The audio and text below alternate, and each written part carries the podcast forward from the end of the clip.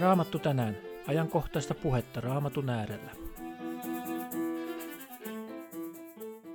Ensimmäinen Johanneksen kirje. Vahvistusta uskossa ja elämän sanassa. Apostoli Johannes kirjoitti ensimmäisen kirjeensä paimenkirjeeksi seurakunnille, joiden jäsenet olivat pakanuuresta kääntyneitä kristittyjä. Johannes kirjoitti tämän kirjeen Efesoksessa, joskus vuosien 85-90 paikkeilla. Tämä kirje on jaettu viiteen lukuun. Kirjan alusta puuttuu lähettäjän nimi, saajan nimi ja tervehdys.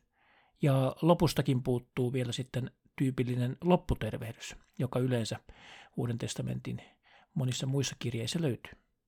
Johanneksella on siis selvästi läheinen suhde kirjeen saajiin, mutta se on ehkä tarkoitettukin nimenomaan kiertokirjeeksi. Kirjeen varsinainen aihe on elämän sana, Kristus, joka on elämä ja antaa elämän. Tämä ensimmäinen Johanneksen kirje antaa hyvin selkeän kuvan Jeesuksesta. Apostoli Johanneshan oli tuntenut Jeesuksen henkilökohtaisesti, keskustellut hänen kanssaan, kulkenut vuosia hänen vierellään, nähnyt hänen kuolemansa ja nähnyt hänet, hänet ylösnousseena ja nähnyt hänen nousevan taivaaseen. Johannes kuvaakin Jeesusta valoksi, rakkaudeksi ja elämäksi. Tämä kirje kirjoitettiin, jotta voisimme ymmärtää, miten Jumalan todellisuus ilmenee elämässämme uskon kautta Jeesukseen, ja jotta voisimme olla varmoja siitä, että saamme viettää ikuisuudet hänen luonaan. Tämä kirje rohkaisee siis pysymään yhteydessä Jumalaan, joka on valo ja rakkaus. Johanneksen kirjoitustyyliin kuuluu tuoda esiin vastakohtia. Näiden vastakohtien avulla hän pyrkii osoittamaan meille, että kristillisyys eroaa tämän maailman tavoista. Johanneksella esiintyy tässä kirjassa paljon vastakohta pareja. Esiintyy valo ja pimeys, uusi ja vanha käsky, isän ja maailman rakastaminen, Kristus ja antikristus, totuus ja toisaalta vale, Jumalan lapset ja toisaalta paholaiset lapset, ikuinen elämä ja toisaalta kuolema, rakkaus ja viha, rakkaus ja pelko ja niin edespäin. Johanneksen vastaukset vääriin opetukseen, jota tuolloin kiersi seurakunnissa, olivat seuraavat kaksi. Nuo väärät opettajat kielsivät synnin todellisuuden. Johanneksen mukaan ei voi kuulua Jumalalle, jos elää jatkuvasti synnissä. Nuo väärät opettajat, joita tuohon aikaan esiintyi tuon aikaisissa seurakunnissa, nuo väärät opettajat kielsivät synnin todellisuuden.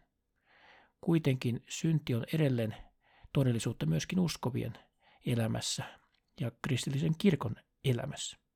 Toinen, mihin Johannes puuttui, oli se, että väärät opettajat kielsivät, että Jeesus on lihaksi tullut Jumala, Kristus. Jumalan lapsi todellisuudessa on se, joka uskoo, että Jeesus on ihmiseksi tullut Jumala ja että hän on pelastanut meidät. Seuraavassa muutama lainaus tästä Johanneksen kirjeestä.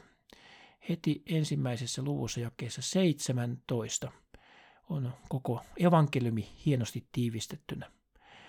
Mutta jos me vaellamme valossa, niin kuin hän itse on valossa, meillä on yhteys toisiimme, ja Jeesuksen, hänen poikansa, veri puhdistaa meidät kaikesta synnistä. Luvussa kolme Johannes paljastaa meidän tulevaisuutemme. Katsokaa, kuinka suurta rakkautta Isä on meille osoittanut. Me olemme saaneet Jumalan lapsen nimen ja hänen lapsiaan me myös olemme. Tästä syystä maailma ei meitä tunne, eihän se tunne häntäkään. Rakkaat ystävät, jo nyt me olemme Jumalan lapsia, mutta vielä ei ole käynyt ilmi, mitä meistä tulee. Sen me tiedämme, että kun se käy ilmi, meistä tulee hänen kaltaisiaan, sillä me saamme nähdä hänet sellaisena kuin hän on. Jokainen, joka näin panee toivonsa häneen, pitää itsensä puhtaana, niin kuin hän on puhdas ja pyhä. Edelleen samassa luvussa kolme Johannes kirjoittaa Jumalan lasten luottamuksesta näin jakeesta 18 eteenpäin. Lapseni, älkäämme rakastako sanoin ja puheessa, vaan teoin ja totuudessa. Siitä me ymmärrämme, että totuus on meissä, ja me voimme hänen edessään rauhoittaa sydämemme, jos se meitä jostakin syyttää. Jumala on meidän sydäntämme suurempi ja tietää kaiken. Rakkaat ystävät, jos sydämemme ei meitä syytä, me voimme rohkeasti lähestyä Jumalaa. Ja mitä pyydämmekin, sen me häneltä saamme, koska noudatamme hänen käskyjään ja teemme sitä, mikä on hänen mielensä mukaista. Tämä on hänen käskynsä. Meidän tulee uskoa hänen poikaansa Jeesukseen Kristukseen ja rakastaa toinen toistamme niin kuin hän on meitä käskenyt. Joka pitää hänen käskynsä, pysyy Jumalassa ja Jumala pysyy hänessä. Ja sen, että hän pysyy meissä, me tiedämme hengestä, jonka hän on meille antanut. Seuraavassa luvussa, luvussa neljä Johannes varoittaa eksytyksistä. Jumalan henki ja toisaalta antikristuksen henki taistelevat meidän sieluistamme. Rakkaat ystävät, älkää uskoko kaikkia henkiä. Koetelkaa ne, tutkikaa ovatko ne Jumalasta, sillä maailmassa on liikkeellä monia vääriä profeettoja. Tästä te tunnette Jumalan hengen. Jokainen henki, joka tunnustaa Jeesuksen Kristuksen ihmiseksi lihaan tulleeksi, on Jumalasta. Yksikään henki, joka kieltää Jeesuksen, ei ole Jumalasta. Sellainen henki on antikristuksen henki, jonka te olette kuulleet olevan tulossa ja joka jo on maailmassa. Lopuksi viidennessä luvussa Johannes rohkaisee meitä ja kirjoittaa hienosti siitä, miten Jumala kuulee meidän pyyntömme. Jakeesta 13. Tämän kaiken olen kirjoittanut teille, Jumalan poikaan uskoville, jotta tietäisitte, että teillä on iankaikkinen elämä. Me saamme rohkeasti lähestyä Jumalaa uskoen, että hän kuulee meitä, mitä sitten pyydämmekin hänen tahtonsa mukaisesti. Ja kun tiedämme hänen kuulevan kaikki pyyntömme, tiedämme myös, että saamme sen, mitä häneltä pyydämme. Eli käydään rohkeasti tänäänkin rukoukseen pyhän Jumalan eteen.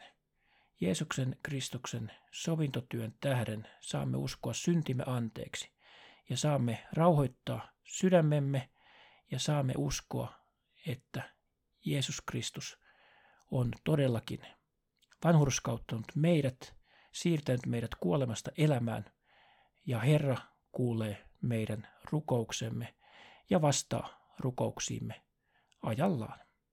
Siunattua päivää sinulle.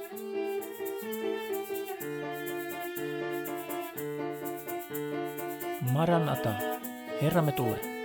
Herran Jeesuksen armo olkoon teidän kanssanne.